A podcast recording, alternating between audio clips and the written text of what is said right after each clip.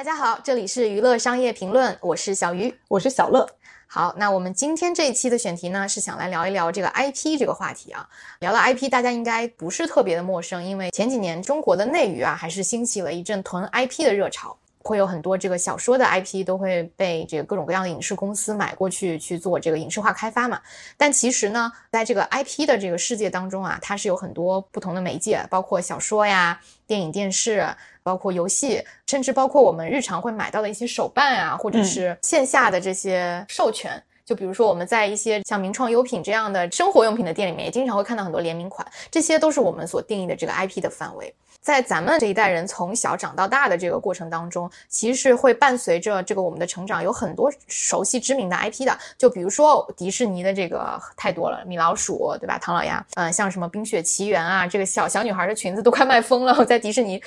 还有一些大家比较熟悉的，像宝可梦、超级马里奥等等任天堂的这一些系列的 IP， 包括有很多像索尼这样的游戏公司，它有很多游戏也会被改编成一些大热的电视剧或者电影等等，这些都是我们定义当中的 IP， 在不同的媒介进行不同形态的这个改编。那我们今天就想来聊一聊，人家这个世界非常成熟、非常知名的伴随我们一路成长以来的 IP， 到底是为什么成功，人家是怎么做的。我来看看我们中国，那中国为什么就做不出一个有世界影响力的 IP 呢？孙悟空算是一个还挺有世界影响力的 IP， 以及我们之前节目里聊的这个原神，现在也算是有世界影响力的 IP。 对，就是除了原神和孙悟空之外，好像就是比较匮乏，就是目前还没有做出特别有世界影响力。我觉得三体也算是，就是有一个小说在海外很火，然后奈飞也拿了三体的版权嘛。除此之外好像没有特别多，所以我们就想来聊一聊啊，咱们中国离成批量化的然后稳定输出的做出这种离世界知名 IP 的道路还有多远。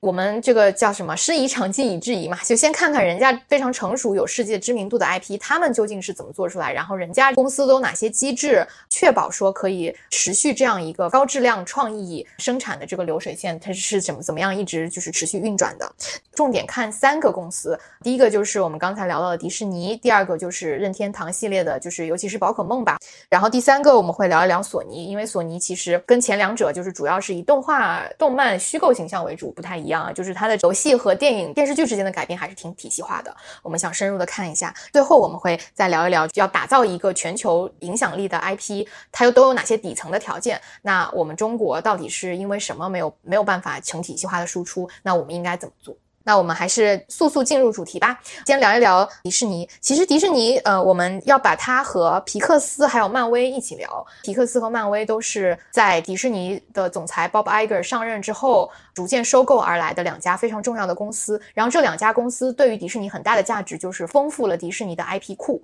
迪士尼可以利用这些公司的 IP 去运用到自己团队当中，比如说做线下授权啊，比如说做乐园啊，就这些别人可能没有的能力去赋能到这些 IP 上，然后去扩大这些 IP 的影响力。那我们就先来聊一聊迪士尼。好呀，行，迪士尼这一块呢，我觉得我们可能是会分为三大点来聊一聊。那第一大点呢，用一句话总结，就是迪士尼对于 IP 的态度是要去坚持原创 IP， 或者说它是把外部的公司像皮克斯跟卢卡斯影业这种直接整个给收购进来，那这种收购呢，就能够确保迪士尼是把对方的 IP 版权整个给100%的收进自己的公司的，还有相关的人才也是，还有相关的人才也是收进迪士尼这家公司里面。首先给大家解释一下为什么会需要对这个 IP 有一个比较整体的掌控权呢？文化产业里面通常大家 IP 的最开始的所有权通常是归这个作者所有啊，就比如说 JK 罗琳是有哈利波特的原著的版权，然后呢这个作者会对外去进行 IP 版权的授权，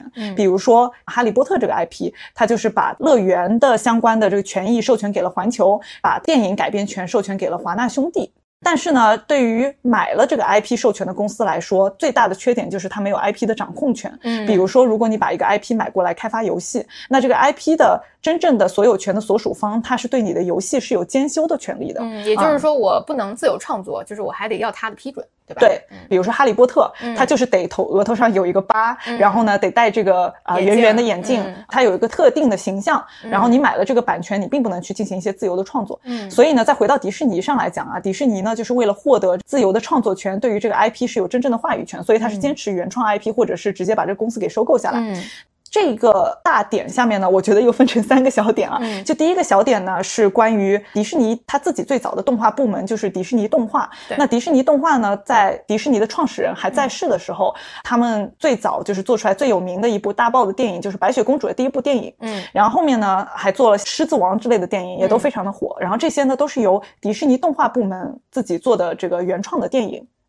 那第二个阶段呢，就是迪士尼开启了它的 IP 收购大潮，最有名的就是三家公司，第一家是皮克斯，主要是去制作动画电影的，然后第二有名的呢，就是众所周知的漫威，旗下有各种超级英雄相关的 IP， 第三呢是卢卡斯影业，主要就是拥有这个星球大战的版权，所以迪士尼是100%的收购了这些知名 IP 的版权。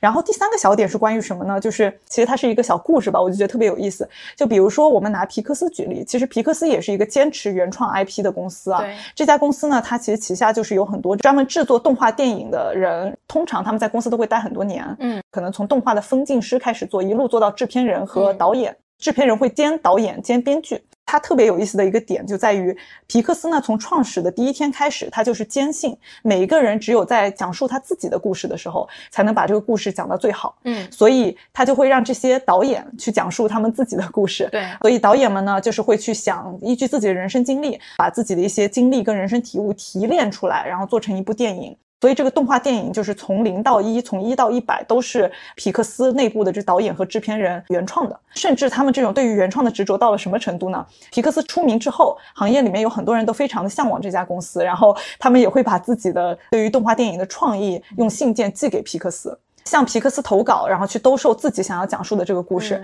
然后皮克斯疯狂到什么程度？他会原路把这个信件给退回去，都不会打开看。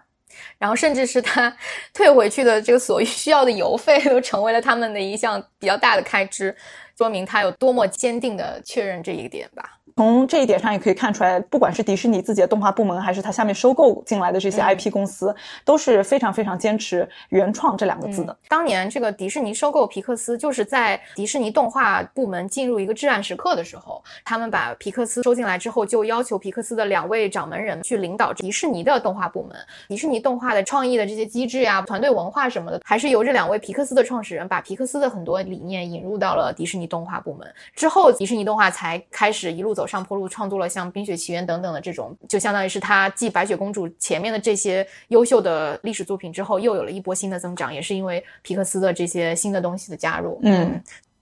仔细介绍一下这个智囊团机制。最开始还没这个片儿，导演还没在干导演活之前，他是一个编剧。刚开始构思这个影片的时候，甚至说还没有进入量产制作的阶段，他就会请公司5到10个电影导演，先听导演兼编剧阐述他的故事大纲以及他的灵感，然后大家就来一起讨论这个样片或者是这个故事梗概到底有什么样的问题，然后不断的去挑战这些作品。就是在他还没有进入量产的时候，科普一下，就是我们在制作一部动画电影或者是一部动画之前啊，编剧会先出一个梗概，然后这个梗概通过了之后呢，会交给最开始的画师先去进行一些分镜的制作，然后再会进入最后的量产制作。因为一旦进入量产制作，就是一个大花钱的过程，所以他们宁可在量产制作之前把所有跟内容创作相关的问题都解决，那后面就是一个量产的这个过程啊。智囊团也会鼓励所有人去畅所欲言，讲出他自己的意见，但是最后是否采纳这个意见呢，他决定权还是在这个导演兼编剧的手中。那最后他能不能通过这个智囊团，那就是要看这个导演最后根据所有的人的意见调整出来的作品。最近几年比较火的《心灵奇旅》啊，然后像那个 Coco 都是通过这样智囊团，然后整个创作过程可能要有3到4年的时间。这一点也呼应了我们前几期有一个观众给我们的评论，就是说这个行业其实最缺的就是高质量的高层管理人士。一个片子到底通不通过，其实最后就是那几个高层说了算，所以这个高层本人的这个涵养和判断，以及他对艺术和商业的平衡是非常讲究的。那这里呢，正好也讲到就是关于这个原创跟续作的比例的问题啊。其实这个话题我觉得也是做 IP 的所有人心中经常去思考的一个话题，就是说我到底多少比例的动画也好，游戏也好，应该是去做原创的新的故事，多少比例是延续着之前已经在讲的故事去做续集呢？ IP 界的黄金分割点是5:5开。首先讲皮克斯吧，皮克斯呢在多年的尝试之后，他得出一个结论，续作和原创是应该是一个1:1的比例。原因呢也很简单，就是续作因为他之前的这个电影已经成功了，大家对于这个 IP 或者说这个故事本身就是有一定的知名度和预期的。举个例子，比如说像《冰雪奇缘》第一部非常成功以后，你第二部《冰雪奇缘》其实就不用花同样的那么多的钱去进行一个宣传和发行，就宣发。所以续作呢对于公司而言就是相对来说它产生的利润是更高的，因为你成本更低嘛，对，营销成本降低了。但是原创又很重要，就是因为如果你一直是做续作，大家就会审美疲劳，原创是用来产生创意的。如果要是一个公司一直就是靠续集活着的话，我感觉对团队也是不好的。所以团队本身为了留住这些，或者是让这些创作人才保持在一个高活跃度的创作状态，也还是要让他们持续做新故事的。对，我非常同意。皮克斯呢，它就是有一个自上而下的管线规划，会规划接下来几年他们计划做的这个动画电影。基本上节奏差不多是1年会推出一部原创的影片，然后再隔1年会推出一部续集的影片，所以基本上是每2年会出个2到3部影片的样子吧。这里呢我觉得也可以用一个也许不那么恰当的词汇，是以贩养吸就是他们会去用续集影片来赚钱，来确保公司有足够的利润能去投入到原创的项目里面，来确保创意的持续发展关于原创跟续作的比例还有另外一个例子，就刚刚说的这个漫威啊，这个历史就其实就长了。漫威因为在被迪士尼收购以前，它其实已经有非常大的漫画库了。对。然后它在09年被迪士尼收购之前啊，其实有一个骚操作，就是它这个公司呢把自己的 IP 授权给了许许多多的影视公司，然后这些影视公司互相之间肯定是不协调的嘛，所以大家都各自在拍跟漫威的 IP 相关的电视剧和电影，导致呢一度市场上大量的漫威相关的影视剧泛滥，漫威自己也某种程度上失去了对这些 IP 的掌控力吧，所以后来漫威也是花了很大的功夫去把这些授权给谈判收回来，但是到现在其实也没有完全解决这个问题，这也是为什么大家会看到现在比如说同样是蜘蛛侠的电影，它的 IP 其实是同时掌握在漫威的手里和索尼的手里。所以这里会出现的问题就是，比如说这个蜘蛛侠在这边是在讲这个故事，在那边又在讲那个故事，然后对于用户来说就会觉得特别跳戏嘛，所以他们只能用平行宇宙来解释这个故事是。关于漫威呢，中间有好长一段时间漫威发展的相当好啊，就是这些续集电影也很受欢迎，他们其实有一些非常成功的电影的选角，比如说像小罗伯特·唐尼，还有这个寡姐，就这些选角非常的成功，也使得他很多这种传统 IP 里面的角色重焕新生。但是到了2019年的时候，漫威的 IP 也发生了另外一次危机，就是迪士尼要去跟奈飞竞争，奈飞做流媒体那么成功，迪士尼也坐不住了，需要去发展自己的 Disney Plus 流媒体平台，所以呢迪士尼想出的一个法子就是用漫威的 IP 去做很多相关的电视剧。因为他用漫威 IP 生产了大量的超级英雄电视剧，所以就导致市场上跟当年一样啊，就变得过于饱和，然后观众也产生了审美疲劳，所以对于漫威的 IP 也是一种消耗。虽然我们前面对于这个迪士尼和皮克斯和漫威是大吹特吹了一番，但是其实他们也存在他们自己的问题。是的。除了迪士尼之外，另外一个比较有代表性的有世界影响力的 IP 公司，我们想聊的就是宝可梦。宝可梦可以说是伴随着我们这代人从小长到大啊。我也是研究了这个课题之后才知道，就是说宝可梦最开始它是一个游戏，后面才出了一大堆我们比较熟悉的，比如说动画呀，然后像一些电影啊、手办啊等等。宝可梦呢，它的这个 IP 的组合拳主要还是游戏，然后游戏这里面呢，就像刚才小乐说的，它又是一个持续出续作的一个过程，它有一条线是原作，然后一条线是续作，然后除了游戏之外呢，还会有比如说它有很多这个手游啊，还有一大堆的动画、电影，还有很多的衍生品，这一系列的组合拳成就了这个宝可梦这个 IP。 可以说宝可梦 IP 应该是现在目前据统计以来世界上最赚钱的 IP， 对吗？对。我们可以先按照时间线来捋一捋这个宝可梦它到底是怎么样运作这个 IP， 让它如此的有影响力。在1996年的时候呢，就是宝可梦的初代游戏就是在任天堂的这个硬件上面问世了，特别火了之后呢，他们紧接着第2年就做了宝可梦的动画，他第3年就专门成立了一个单独的公司，叫做宝可梦公司，由这个公司来去单独负责宝可梦这个 IP 的品牌运营、推广还有授权等等。然后再接下去他就开始发展了这个叫 TCG， 它就所谓的这个叫集换式卡牌，接下去又发展了很多衍生品，就是我们看到的什么书包呀、水杯啊，然后很多联名的东西。宝可梦的最初的形态是游戏，但是电视动画和集换式卡牌这两个形态帮助宝可梦这个 IP 迅速的破圈，就是用我们现在的话说是叫破圈，出圈。出圈了之后，他立马开发了很多衍生品，然后这些衍生品去帮助这个 IP 实现更加广泛的变现，也帮助这个衍生品走向了很多广阔的世界市场，然后也抓住了很多小孩的心，在他小的时候就种下这颗种子，然后等到长大了还可以被收割韭菜，就是每年都被收割，不能说是韭菜吧。就这里也报一个数据啊，就是宝可梦 IP 迄今为止的收入已经超过了1200亿美金，但是这1200亿美金当中有 75% 都是来自于授权衍生品的收入，也就是说线下的那些手办或者是联名的这种用品之类的，然后只有 22% 是来自于游戏，然后 2% 是来自于电影票房。我是觉得你作为一个消费者，你是需要跟这个 IP 建立非常深的一个情感连接的时候，你才会喜欢到想要去买一个线下的实体的东西。当一个 IP 足够成功的话，足够成功到跟广大的人群都建立一个很深的情感连接，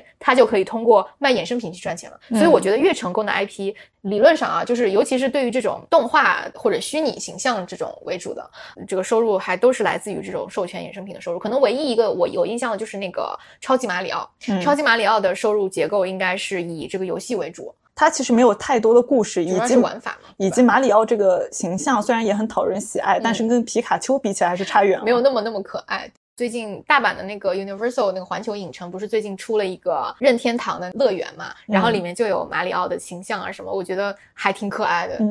就是不知道这个乐园形态出来之后对它的收入结构有没有什么影响。那宝可梦或者说日本人当年是怎么做到可以做这么多事情，又做游戏又做动画又做衍生品，他们怎么忙得过来呢？那这边就要给大家介绍一下，他们其实当时呢，他并不是说一家公司做成了这件事儿，对，而是引入了很多来自不同领域的公司、人才和资金，共同打造这个 IP 的矩阵。第3年的时候就成立了一个单独的公司嘛，然后这个公司就叫宝可梦公司。那这个宝可梦公司它就是负责宝可梦系列的这个品牌运营、推广和授权等等。然后这个宝可梦的这家独立的公司，如果看它的股权结构的话，是有3家公司为主。第一是当然是任天堂任爹了，然后第二个就是叫 Game Freak， Game Freak 就是宝可梦系列的这个游戏开发商。还有第3家公司就是叫 Creatures， 辅助宝可梦 IP 运营的公司。那它主要运营的就是集换式卡牌，然后也会生产一些就是宝可梦相关的一些商品，协助过很多就是游戏开发里的一些建模工作啊，负责过影视作品的一些美术工作等等，就是做一些周边辅助的这个工种吧。就这3家公司是共同持股这个公司的。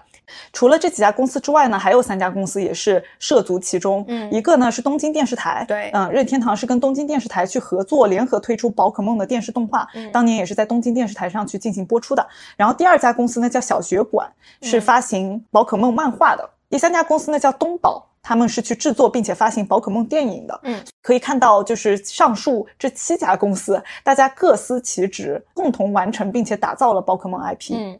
对于这种世界范围超级 IP， 其实日本的这个公司的体量啊，它还不足以说直接就可以吃掉这么大一块蛋糕。日本的这个漫画界、动漫界也是有一个类似的机制，就是说每开发一个 IP 的时候呢，它不是说一家开发，它到后期运作的时候是要集资也好，或者是说大家一起联合运营也罢，是要把这个行业当中头部公司聚集在一起，大家一起出钱去拱这个 IP。尤其是在现在这个年代啊，就是有了这个 Netflix 啊 Disney Plus 这些流媒体平台之后，对于 IP 来说，你要想成功，就是你的这个投入会越来越大，像什么权力的游戏啊，制作成本都是年年飞涨的。基于这个情况下，就是融资也是一个非常大的问题，所以日本想到有办法，就是集合业内大家的资源一起去拱这样一个 IP， 然后不仅是资源了，也是人才吧，大家一起去做这么一件事情。那聊完了迪士尼和宝可梦这2个呢，就是都是以这种虚拟的动画形象为主的。那我们再聊一聊像索尼。索尼其实我们是想聊的一个角度是它的这个游戏改编影视啊，这2年看到挺多挺有意思的，就比如说像那个最后生还者是一个非常有名的一个3A 大作，我特别喜欢这部电视剧，再留给你安利一下。首先呢，这个游戏啊我其实并没有玩完，所以我并不是这个游戏 IP 的死忠粉，但是在这个前提之下，这部电视剧我看了好多遍，尤其是里面第3集我看了5遍，我觉得它光是这一集它就有电影的质量，所以非常安利大家都去看一看这一集电视剧。好，就包括这个最后生还者，然后还有这个神秘海域这部电影好像也是取得了还不错的成功。我们看到就是说索尼不仅是成功和它内部的这个索尼影业一起去推出这些有改影的这个作品，也和外部的一些合作方，像 HBO 就是出品这个最后生还者电视剧的这个公司，然后也是做了很多成功的合作。挺好奇的，索尼它究竟是怎么样去推动它的这个游戏的 IP 去改编成影视呢？其实这里第一个就是想讲的就是原创的这个理念吧，大家都是坚持做原创，索尼也是坚持这一点，也是因为它最开始是走了一些弯路的。就它在这个 PS2 和 PS3 的这个时代呢，它当时曾经有对外采购过一些 IP， 就是帮人家去代工做一些这个游戏出来，但是他最后算下来会发现，这样的情况下游戏的整个 ROI 会比较低，因为还有一些 IP 成本嘛，就是我要付给 IP 方这一笔 IP 授权费。然后第二个就是说呢，这个 IP 方要对我的这个游戏内容进行各种各样的监修，容易拖累这个研发进度。最后索尼就是非常坚定的决定，他就要走原创 IP 的路线。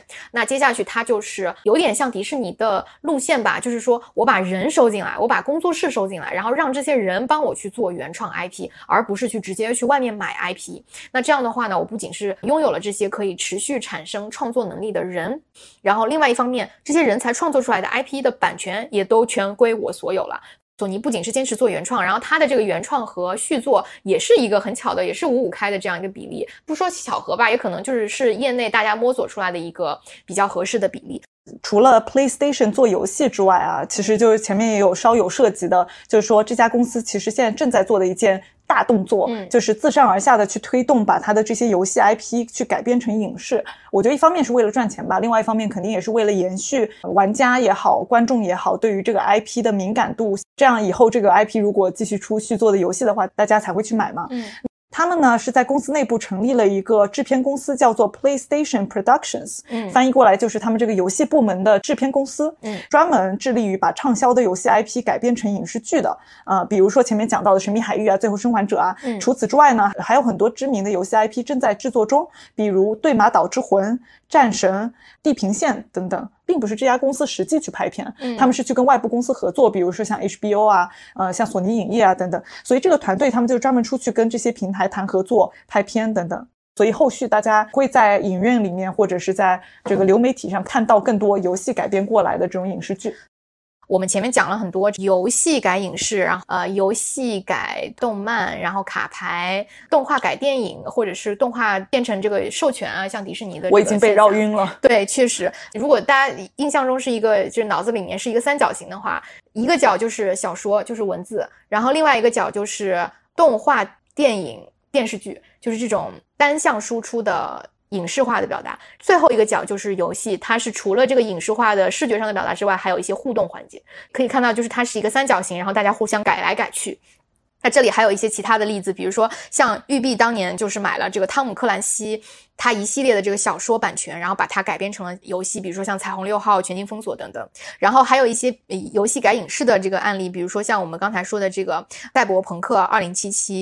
然后还有一些有趣的像小说改影视等等，就是像波兰蠢驴这家公司，它当时是基于这个波兰的一个小说家，他的这个小说叫《猎魔人》去改编的这个巫师系列。之后呢，奈飞呢就是也是想要拿这个版权，但是他是问小说家本人去拿的版权去改编了巫师的这个剧集。但是这个剧集的改编也不是很成功啊。其实我们会看到就是有很多这种跨媒介的 IP 改编有很多失败的案例，那总结这些失败的案例其实大部分都还是源于团队的能力问题吧，要不然就是这个团队不懂他原作在的这个媒介，就比如说像奈飞的团队，他可能从来没有玩过巫师这个游戏，然后并不了解这么多游戏的粉丝究竟喜欢这个游戏在哪里，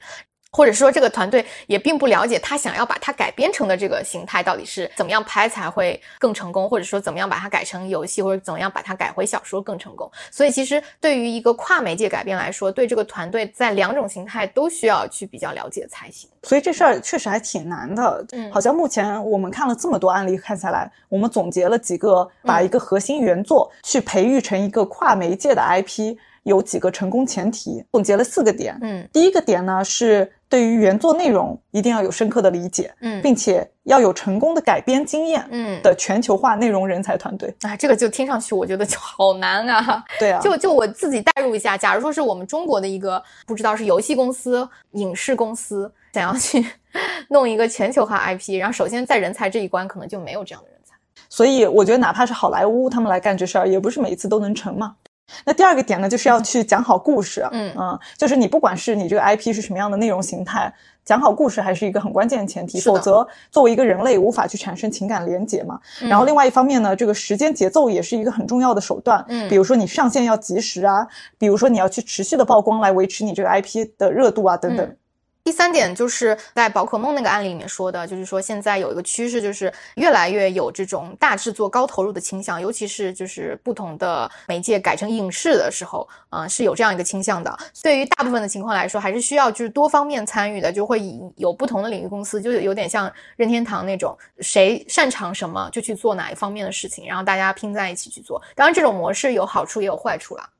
如果说能够调度得当的话，利用不同领域的这公司的人才和资金去帮我们去打造这个 IP 矩阵的。毕竟一个公司没有办法就既懂这个又懂那个嘛，可能就是要经历很多很多年才能发展到迪士尼或者是任天堂那种形态。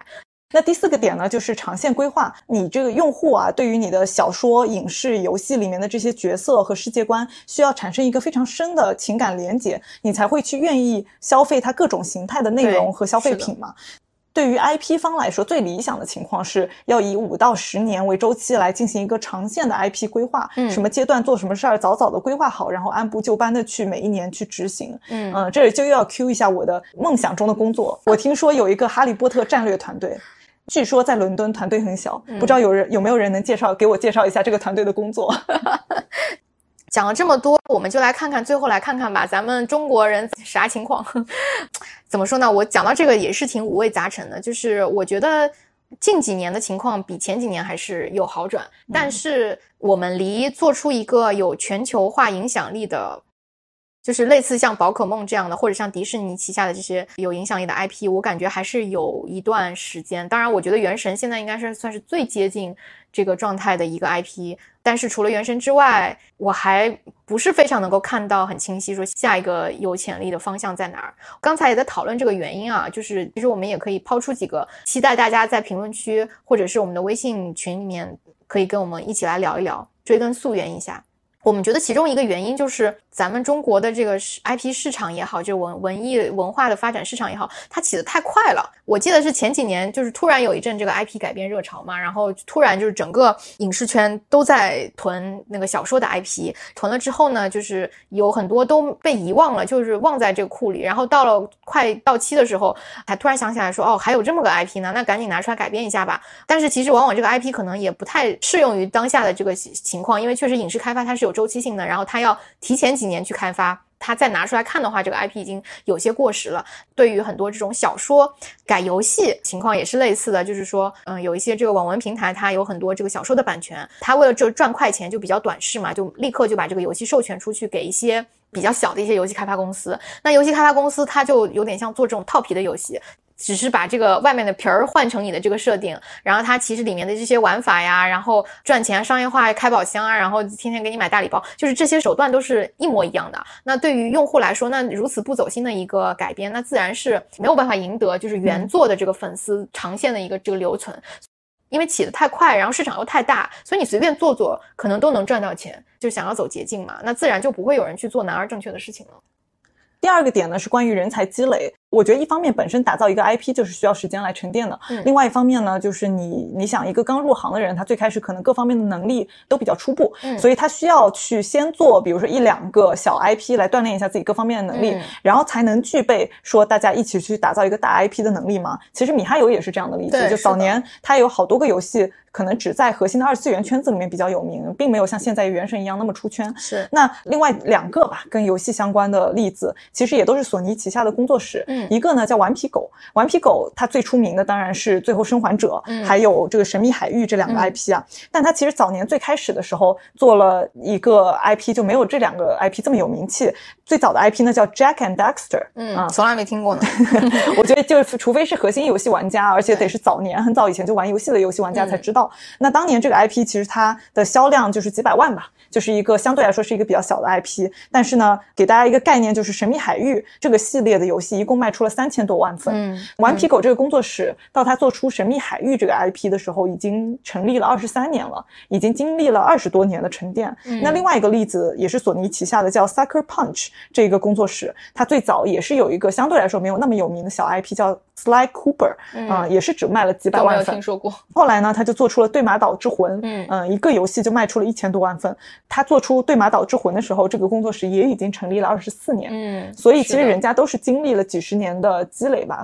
我觉得不管是从人才的积累还是从 IP 的发展的客观规律上来讲，其实也不能急于求成。想再发散一下，就是我觉得我们现在的人才可能连就是把国内的市场给它做好都还没积累到，那更别提说去积累那些有全球视野的这种内容创作人才了。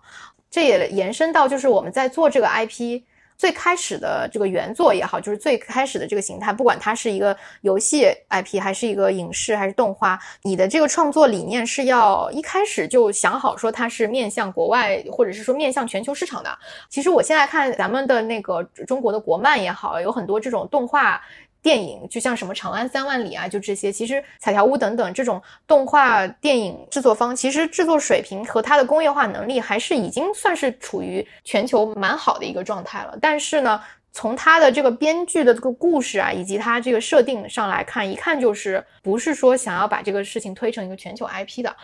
我们对海外观众的判断有的时候它不一定是正确的，就是有可能说你是要真的是对海外市场有非常深刻的了解，你知道外面的观众喜欢看什么，然后你慢慢的去按照就是可能先在国外火起来的这样一个创作思路先去创作，然后等火起来之后可能再加入一些我们本国的这些元素吧。就如果说一上来就上这种特别核心的，像什么封神、盗墓笔记，除了那个孙悟空是一个比较大家能很快就理解的东西，那可能对于我们传统文化的这些东西，确实是外国人他理解是有一定门槛的。我们想要做出一个在全球都能够知名的 IP， 有些东西也是要去平衡和舍弃的。对我们的内容创作人才也会提出更高的要求，就是说我在立项之初我就要想好这个东西是给全球观众看的，而不仅仅是给中国人看，得慢慢渗透，其实急不得。对，然后还有最后一点就是说，对于现在我们看最有可能突破的，或者是说下一步最有可能做出全球知名 IP 的公司，我其实觉得